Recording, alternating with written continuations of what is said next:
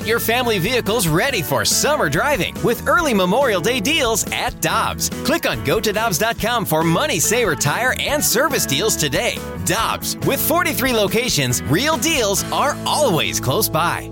With threats to our nation waiting around every corner, adaptability is more important than ever. When conditions change without notice, quick strategic thinking is crucial. And with obstacles consistently impending, determination is essential in overcoming them. It's this willingness, decisiveness, and resilience that sets Marines apart. With our fighting spirit, we don't just fight battles, we win them. Marines are the constant our nation counts on to fight the unknown. And through adaptable problem solving, we do just that.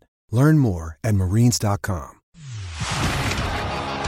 It's time for the Rutherford Report on 101 ESPN. Anything you folks want to know about the fascinating world of pro hockey? Here we go.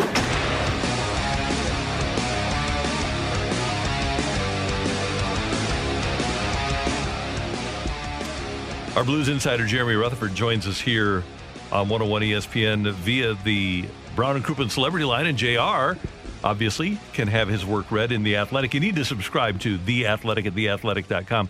JR, you've been doing this job for a long time, whether it was covering the University of Illinois or covering the Blues uh, or covering the Rams as you, you did. Um, Michelle and I were just talking about how she's going to travel next week and going to spend so much time actually in the air it used to be back in the day when we had, uh, this was even after TWA and Ozark.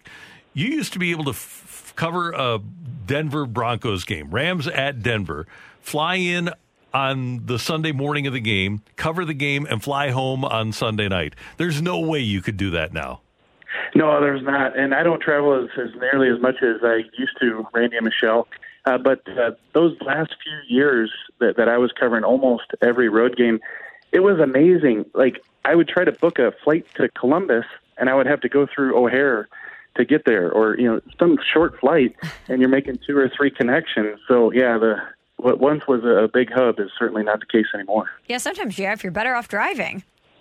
yeah, definitely. And we've done that. Like Nashville, we don't even think about flying that one. Jump in the car and, and drive down to Nashville, and sometimes uh, Chicago too, up and back. So, um, you know, long long gone are those days, Randy. Right? No doubt.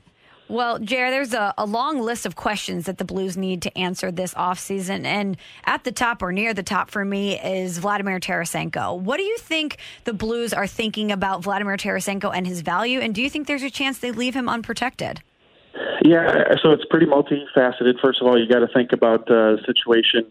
What can he do? Can he help you? You don't want to trade a player who all of a sudden maybe he can score you 25, 30 goals. Do I think he's going to be that player in the future? Probably not, but the Blues have to assess that. So after that, you have to evaluate are there any trade uh, situations out there? Talking to teams that's what doug armstrong does best talks to a lot of teams. You know uh, is there interest? Can they move them is there a player on the other side that the blues would want that could help them more than they think? Vladimir tarasenko could help them. Then finally you have the expansion situation. Do you leave him unprotected? I think there's a couple reasons you don't. I think number one is uh, if he doesn't get selected, you've got a sour player, and obviously you can have conversations with him about that. But I think uh, that would leave a sour taste in Vladimir Tarasenko's mouth, and then you have him for two more years.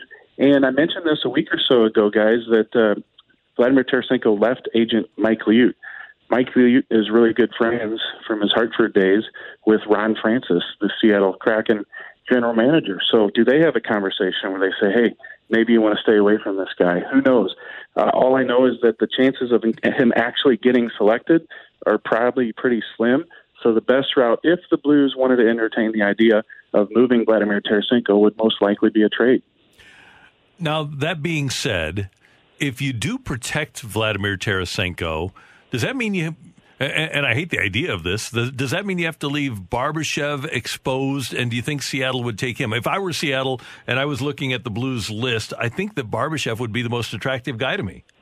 Yeah, I think uh, if you're talking about protecting Tarasenko, which which I was, then uh, Barbashev would be exposed uh, because uh, if you're going to protect, you got to protect Kyrou, you got to protect Thomas. Uh, Perron, as we've mentioned, is, is definitely a guy you protect. And then uh, Sundqvist is the big one. Now, keep in mind, Sundqvist is coming off the, the torn ACL surgery, and also he had surgery on his hips that were bothering him prior to uh, last season. So he's coming off uh, quite a substantial surgery uh, there. So will he be the same player? You hope he will. I think though at that price tag, you have to protect him because he would get gobbled up. So Mm-hmm. yes, you're right, Randy. It would leave Barbashev exposed.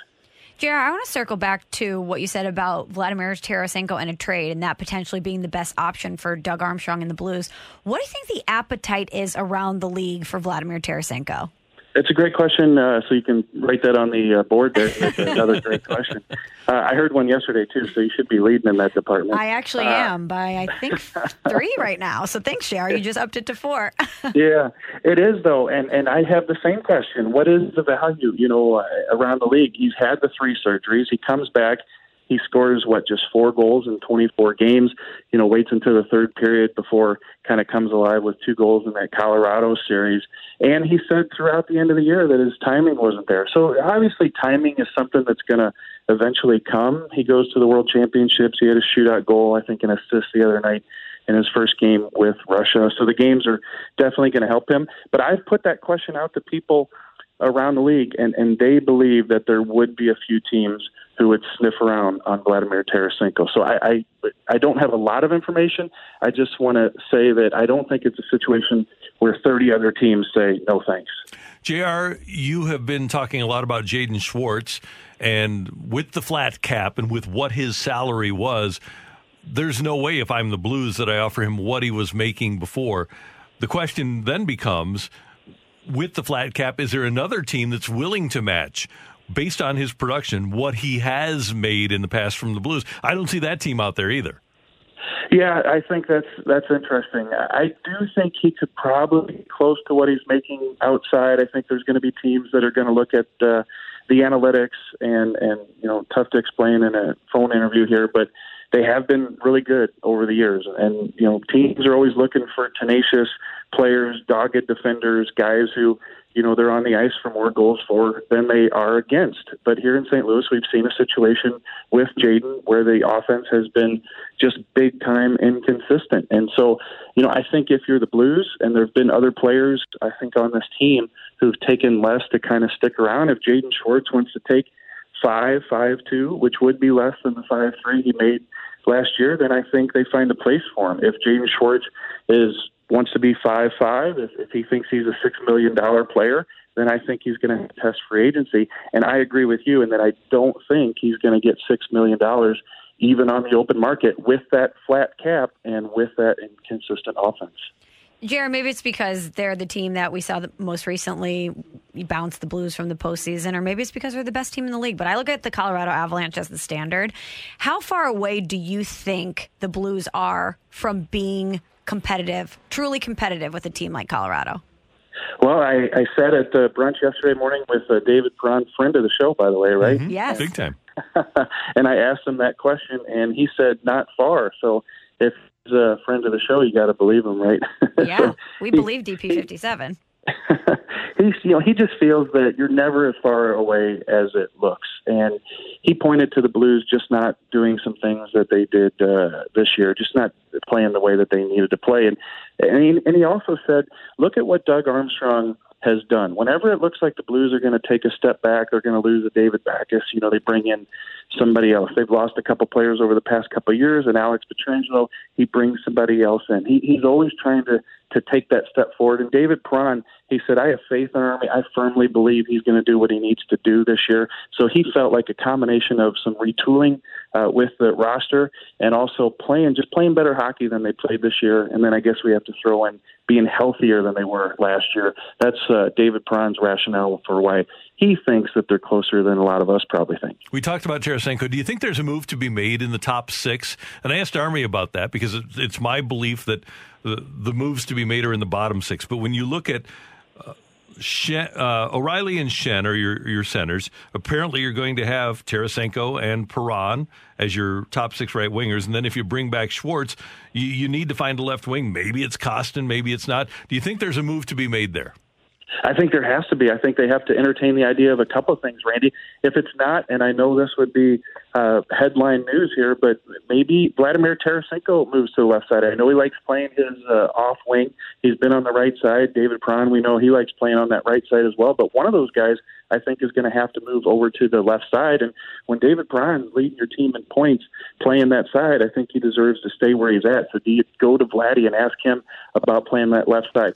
Klim Kostin, you like the upside, but I don't know that you can go into the season penciling him into the top six. So to me, I've said this time and time again the past couple weeks. I think that even if you bring Jaden Schwartz back, you have to find somebody on that left side uh, in the top six. It can't be just Jaden Schwartz because if you don't get the offense, you're not getting any offense then from your top six uh, left wingers. It's been Zach Sanford, Sammy Blais, Ivan Barbashev. Ryan O'Reilly, David Perron need help on that line. They're not getting it, Doug Armstrong's going to have to address it. And if they want to have if they're going to keep Schenn at center and they, they want to have Robert Thomas in the top six, fact of the matter is he's played his best NHL hockey on the wing.